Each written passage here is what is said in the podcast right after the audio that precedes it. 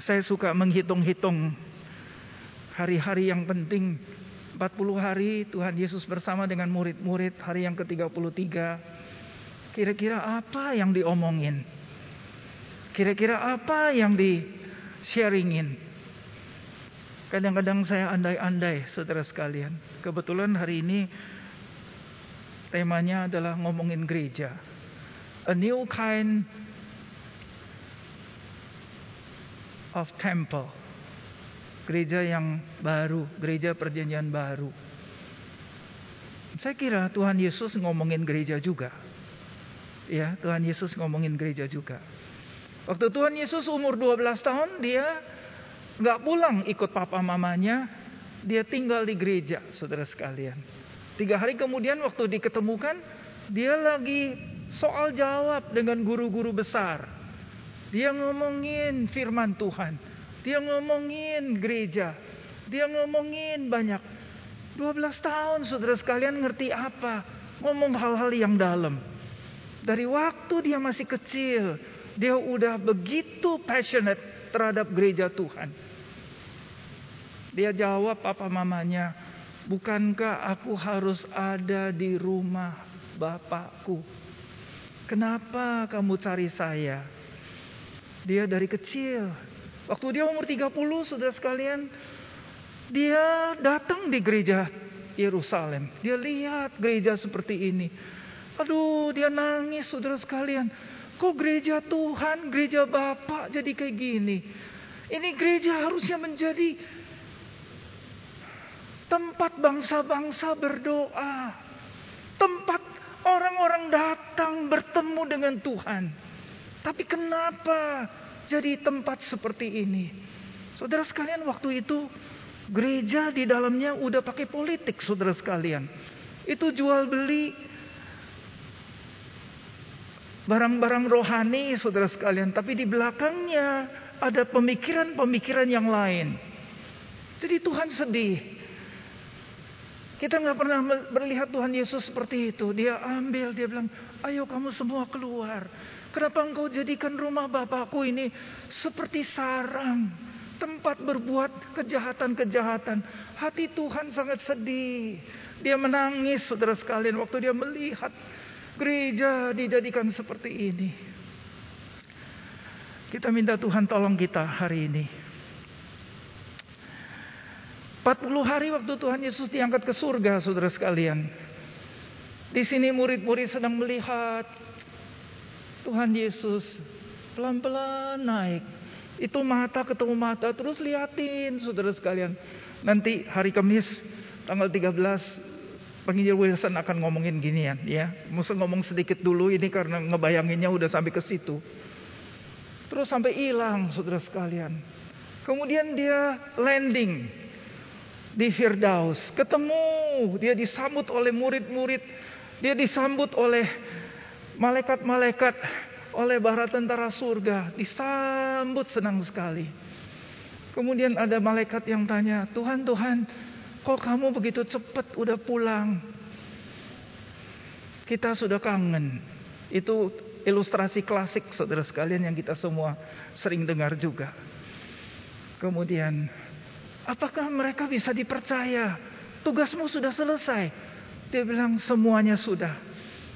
Saya sudah percayakan kepada gerejaku. Dan gerejaku bisa dipercaya. Untuk melanjutkan pekerjaan.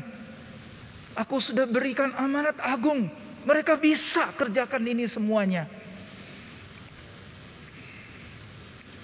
Waktu dia ngomong kayak gini kemudian Tuhan Yesus memikirkan dan mungkin dengan sedih dia ngomongin kalau mereka tidak bisa kerjakan, aku tidak punya plan B dan plan C. Itu hanya satu plan. Dan itu harus sukses, harus berhasil. Seluruh dunia keselamatan seluruh seluruh dunia sudah kupercayakan kepada gerejaku. Waktu Tuhan Yesus bangun gereja, dia bilang, alam maut tidak dapat mengalahkan gerejaku. Pasal 16 ayat 18. Aku bangun gerejaku di atas batu karang yang teguh. Di atas pengajaran nabi-nabi dan rasul-rasul. Di atas dasar fondasi yang kuat. Alam maut tidak mungkin akan mengalahkan gereja. Gereja berhadapan dengan peperangan yang besar, saudara sekalian. Bahkan sejak mula pasal 3 ayat 15 yang kita tidak asing lagi ayat-ayat ini deklarasi perang Allah Bapa ucapkan di alam semesta kepada setan, kepada ular yang sudah memperdayakan Hawa dan Adam. Saudara sekalian perikop yang akan kita baca bagian ini di Efesus pasal 2 ayat 11 sampai ayat yang ke-22. Tema yang diberikan sangat bagus sekali. Uh, saya akan coba ngomong tiga bagian dibuatnya dan terakhir aplikasi adalah GKY Greenfield. 11, 12 saudara sekalian outline 11 dan 12 itu adalah uh, keadaan orang-orang latar belakang Yahudi dengan orang-orang latar belakang bukan Yahudi. Orang-orang latar belakang Yahudi dan orang-orang latar belakang bukan Yahudi. Jadi itu terjadi perpisahan atau perpecahan atau separation, perpisahan Saudara sekalian. Karena mereka punya pemikiran-pemikiran yang berbeda. Kemudian ayat 13 sampai ayat 18 terjadi rekonsiliasi. Kenapa terjadi rekonsiliasi? Karena ada Kristus. Jadi ayat 11 12 itu Saudara sekalian kalau dibandingin yaitu tidak ada Kristus without Christ without citizenship tidak ada dianggapnya orang-orang asing, orang-orang stranger without covenant, tidak berbagian di dalam janji-janji. Berhubung waktu Musa nggak baca ya. Nanti kalian baca sendiri pasal 2 Efesus ayat 11 sampai ayat yang ke-22. Saya bacakan outline-nya nanti pelan-pelan diamati. Nah, supaya kesan mari kita baca aja deh. Nanti saya ngomong banyak firmannya nggak dibaca. Karena itu ingatlah bahwa dahulu kamu sebagai orang-orang bukan Yahudi menurut daging yang disebut orang-orang tak bersunat oleh mereka yang menamakan dirinya sunat yaitu sunat lahiriah yang dikerjakan oleh tangan manusia bahwa waktu itu kamu tanpa Kristus, without Christ, tidak termasuk kewargaan Israel dan tidak mendapat bagian dalam ketentuan-ketentuan yang dijanjikan. Ini covenant, saudara sekalian.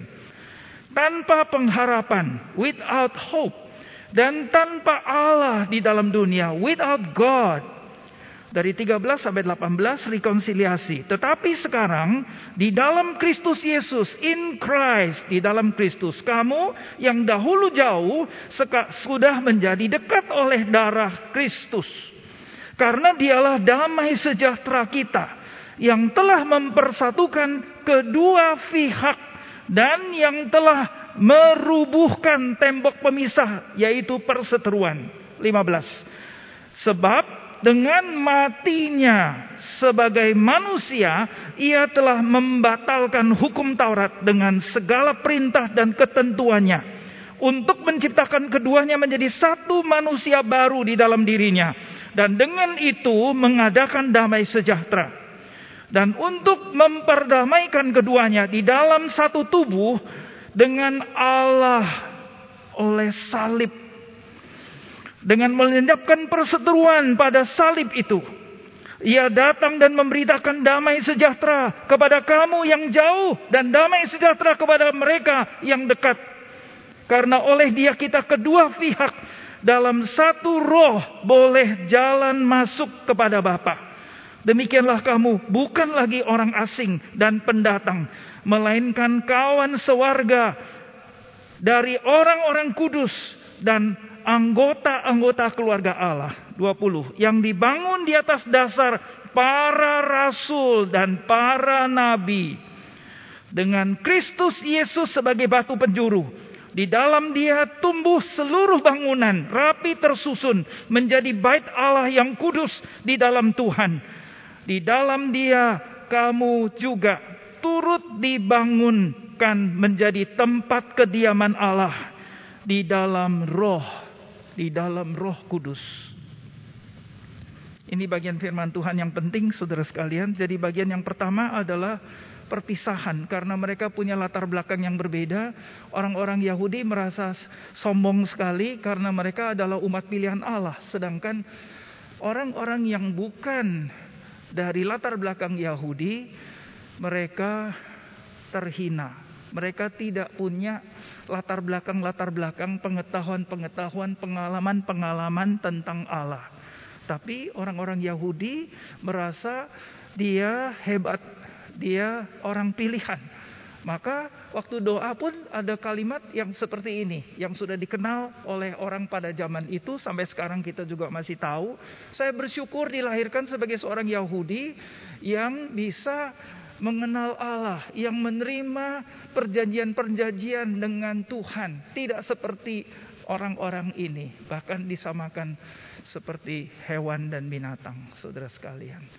Jadi kesombongan yang seperti itu yang terjadi sehingga di gereja terjadi perpisahan. Bahkan perpecahan saudara sekalian.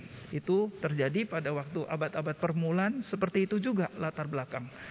Sekalipun Kristus sudah datang. Tapi ini ngomongnya sebelum ada Kristus. Sebelum di dalam Kristus. Maka without Christ, without hope, without covenant Without God, semuanya nggak ada, saudara sekalian. Ini keadaan pada waktu itu. Kemudian 13 sampai 18 terjadi rekonsiliasi. Kenapa? Karena Kristus datang, dia pasang badan. Dia mati di atas kayu salib, dia mengalirkan darah, saudara sekalian. Dia jadikan kedua yang berseteru ini menjadi satu, saudara sekalian. Menjadi satu manusia yang baru di dalam dirinya. In Christ ini adalah wahyu yang Paulus dapatkan sehingga baik dari latar belakang apa pun, dari latar belakang Yahudi ataupun dari latar belakang yang bukan Yahudi, itu perseteruan-perseteruan bisa disingkirkan semua dan disatukan melalui darah tubuh, pengorbanan dan salib saudara sekalian. Maka di dalam Kristus semuanya menjadi new man, manusia yang baru saudara sekalian. Satu dikerjakan oleh Roh Kudus menjadi satu gereja. Maka ayat 20, 19, 20, 21, 22 itu adalah one nation, one family, and one temple. One nation itu apa saudara sekalian? adalah bangsa yang baru. Bangsa yang baru itu apa? Bangsa yang baru bukan dari keturunan Abraham, bukan dari keturunan yang bukan Abraham, tetapi dari beriman kepada Yesus Kristus menjadi satu bangsa yang baru. Apa itu? Gereja, saudara sekalian.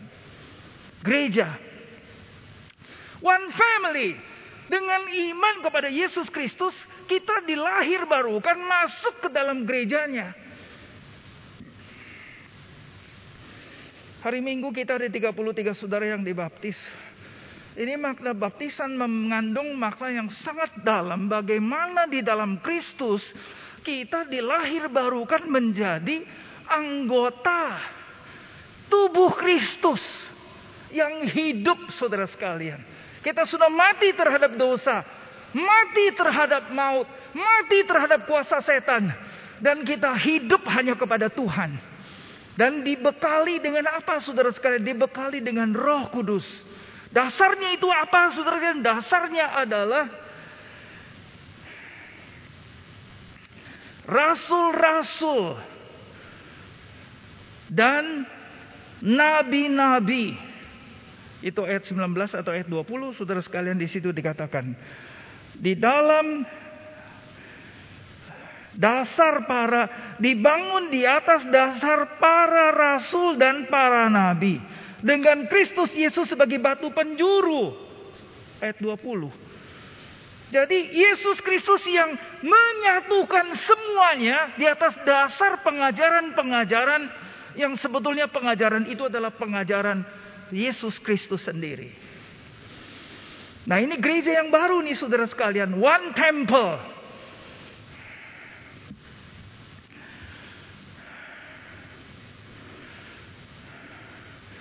Waktu zamannya Genesis kejadian. Tuhan berjalan dengan orang-orang yang dia pilih. Pada zaman Exodus, Tuhan mengambil keputusan untuk tinggal di dalam tabernakel. Tetapi karena bangsa Israel berdosa, maka dengan sedih Tuhan tinggalkan mereka. Kemudian Tuhan putuskan untuk tinggal di dalam temple, di dalam baitnya saudara sekalian. Tetapi dengan sedih karena bangsa Israel berbuat dosa lagi, umat pilihan dan dia menolak Yesus, dia menolak Allah, dia menolak Yesus Kristus. Maka dengan sedih Panggilan itu terpaksa tidak bisa diteruskan, ditarik kembali. Dan kehadiran Tuhan bukan lagi di tabernakel, bukan lagi di tempel, tetapi di dalam diri Yesus Kristus. Yesus Kristus datang bawa badan untuk tinggal bersama-sama dengan orang-orang yang percaya, saudara sekalian, dengan murid-murid dengan umat manusia. Dan di dalam Yesus Kristus sekarang dibangun bait Allah yang baru, tubuh Kristus. Nah, ini new temple yang dimaksud. Dengan iman kepada Yesus Kristus, maka Tuhan tidak tinggal di dalam man-made building tetapi Tuhan tinggal di dalam hati setiap orang-orang yang beriman kepada Yesus Kristus dan yang percaya.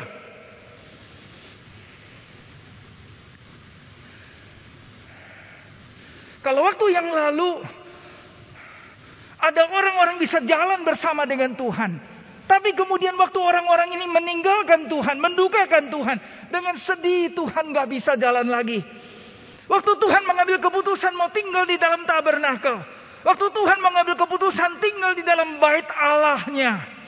Tapi kemudian manusia berbuat dosa. Sehingga dia nggak bisa tinggal terus di tengah-tengah mereka. Terpaksa dia harus pergi, meninggalkan. Tapi di zaman perjanjian baru ini saudara sekalian. New kind of temple. Dia apa pun yang terjadi dia tidak bisa meninggalkan baitnya. Dia tidak bisa meninggalkan umatnya. Dia tidak bisa meninggalkan gerejanya. Saudara sekalian ini building yang begini besar. Tapi yang di dalam ini kita sekalian orang-orang yang percaya adalah tubuh Kristus gereja. Yang dia udah terkadung jatuh cinta. Dan dia komit mau tinggal di dalam diri kita, di tengah-tengah kita. Dan apa pun yang terjadi, dia tidak akan meninggalkan kita. Dengerin sekali lagi saudara sekalian. Kalau dulu Tuhan masih bisa tinggalin orang-orangnya, umatnya waktu itu. Tetapi zaman perjanjian baru ini, Kristus sudah pasang badan, mati di atas kayu salib, mengalirkan darah, menyerahkan nyawa.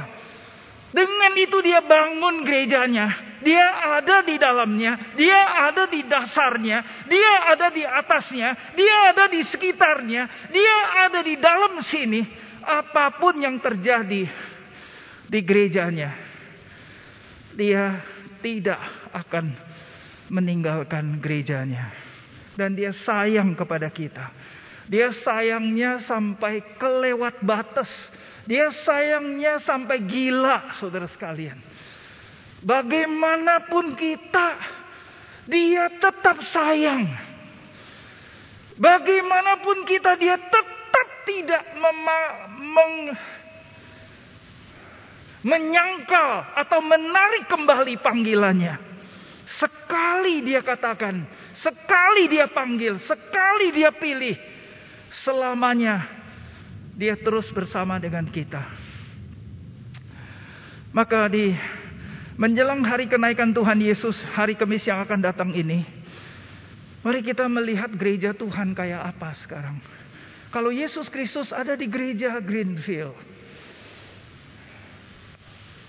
seperti apa perasaannya? Dia tidak mungkin tinggalkan gereja Greenfield.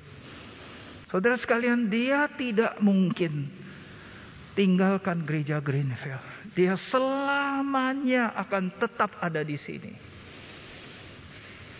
Maka apa pun saudara sekalian, jangan ada di antara kita yang bilang saya akan tinggalkan gereja. Tidak, saudara sekalian. Tidak boleh. Karena Tuhan tidak pernah tinggalkan gereja. Dia sudah pilih kita, dia sudah panggil kita. Dia stay for good forever with his church. Here, now. Di sini, sekarang juga, apa pun. Dia akan terus menyertai sampai akhir zaman. Sampai dia datang yang kedua kali. seeing the church through his eyes. Melihat gereja Greenfield dari matanya Yesus. Dia kepala gereja, saudara sekalian. Dia kepala gereja. Dia mati buat Greenfield. Gereja Greenfield. Dia pilih gereja Greenfield. Dan dia setia kepada gereja Greenfield. Ini yang kita baca saudara sekalian. A new kind of temple. Yaitu kamu dan saya.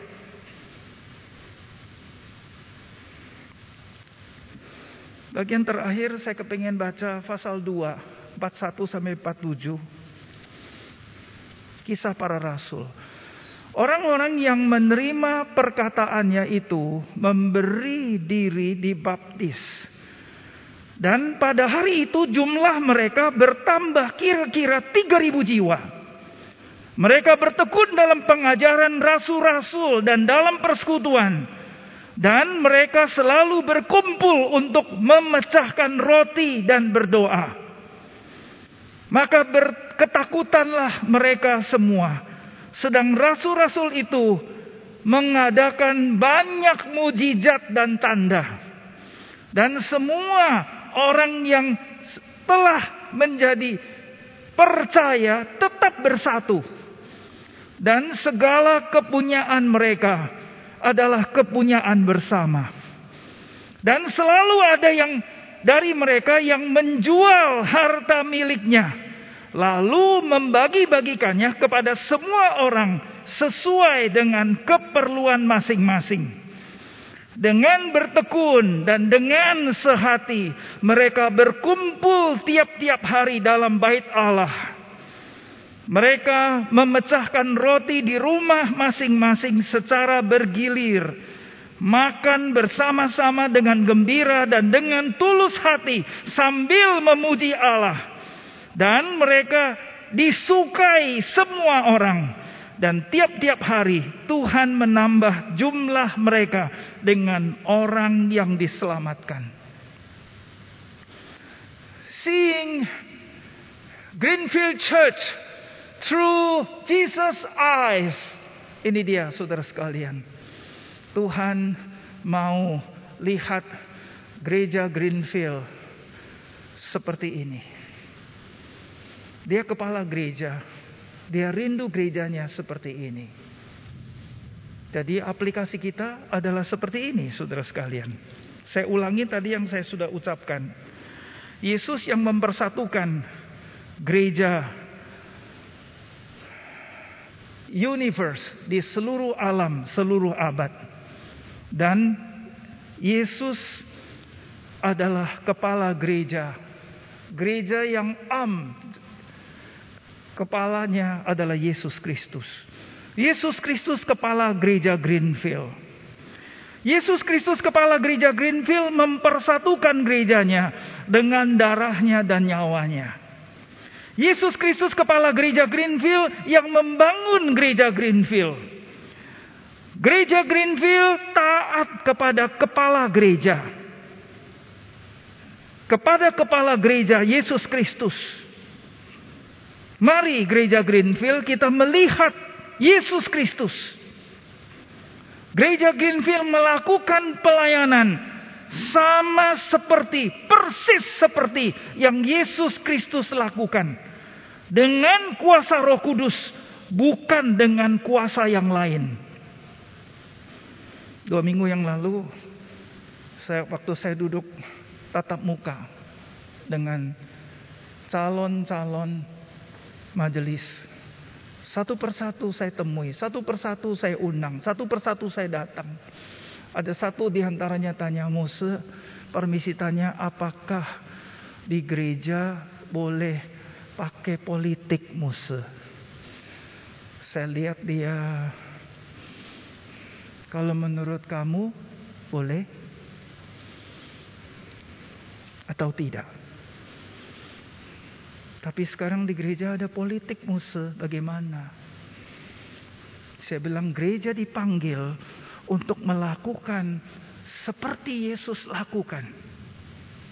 Yesus Kristus bagaimana melakukan pelayanan kepada gerejanya, kepada umat manusia. Yesus Kristus bersandar kepada kuat kuasa Roh Kudus. Maka kita melihat kepada Tuhan Yesus dia bersandar kepada kuat kuasa roh kudus. Maka hari ini, waktu kita dipercayakan untuk melayani di gerejanya, kita hanya boleh belajar seperti Tuhan Yesus. Bersandar kepada kuat kuasa roh kudus. Karena kita menghadapi peperangan rohani. Memang setan setan musuh kita dahsyat. Tetapi Tuhan memberikan contoh dan teladan yang menyertai kita lebih besar, yang menyertai kita adalah Yesus Kristus dan Roh Kudus. Pasal 4 ayat 4 1 Yohanes. Jangan takut. Maka jangan pakai politik. Jangan pakai yang lain. Kalau pakai yang lain, kita akan bikin rusak gereja. Kita akan menghancurkan rencana Tuhan Yesus untuk gerejanya. Kita harus bersandar kepada Yesus Kristus. Kita harus bersandar kepada kuat kuasa Roh Kudus. Kita adalah gereja yang sudah ditebus dan harganya tunai sudah dibayar dengan darah dan nyawa Yesus. Kita harus pakai caranya Tuhan Yesus. Maka gereja Greenfield akan bertumbuh subur seperti yang Yesus harapkan. Kisah Rasul pasal 2 41 sampai 47. Mari kita berdoa. Ya Tuhan, kami datang untuk bertobat. Kami buka hati kami. Kami tahu Tuhan, Engkau ada di sini. Janji firman-Mu, Engkau tidak akan meninggalkan gereja Greenfield, gereja kesayanganmu, apa pun yang terjadi. Terima kasih Tuhan, janjimu kami pegang. Kami yakin nih dan kami percaya. Kami bertekad akan tetap tinggal bersama dengan Tuhan Yesus.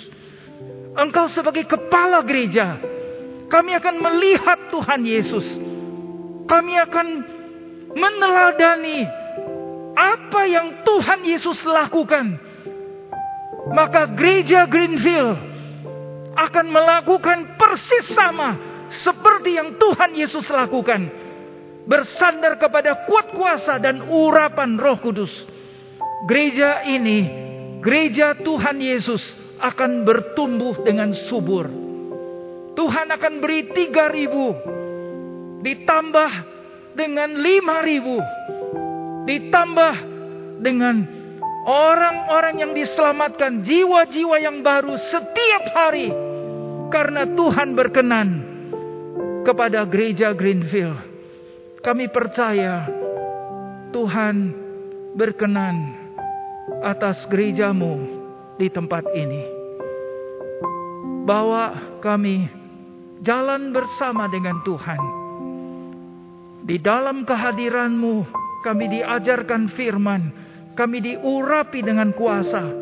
Sehingga janji firmanmu pasal 14 ayat 12 Yohanes terwujud dengan tidak berhalangan, dengan tidak berhalangan apa pun. Sehingga tujuan dan panggilanmu atas gerejamu di tempat ini tercapai dan efektif.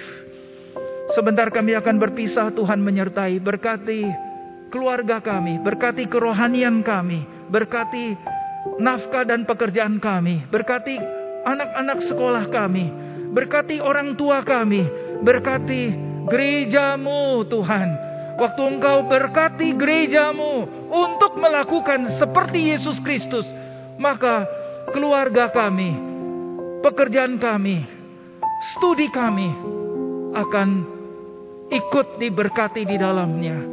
Tujuannya supaya Injilmu disebarluaskan, namamu dipermuliakan, dan Tuhan tambahkan jiwa-jiwa yang baru setiap hari ke dalam gerejamu sendiri. Terima kasih Tuhan dengar dan sempurnakan doa kami. Demi nama Tuhan Yesus Kristus, kami sudah Panjatkan doa ini bersama-sama katakan. Amin.